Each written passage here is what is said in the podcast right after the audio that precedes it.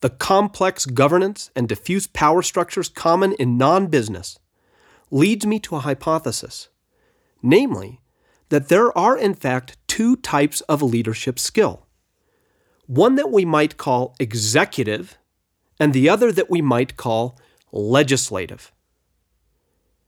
In executive leadership, the individual leader has enough concentrated structural power to simply make the right decisions. In legislative leadership, on the other hand, no individual leader, not even the nominal chief executive, has enough structural power to make the most important decisions by himself or by herself. Legislative leadership relies more upon persuasion, political currency, and shared interests to create the conditions for the right decisions to happen.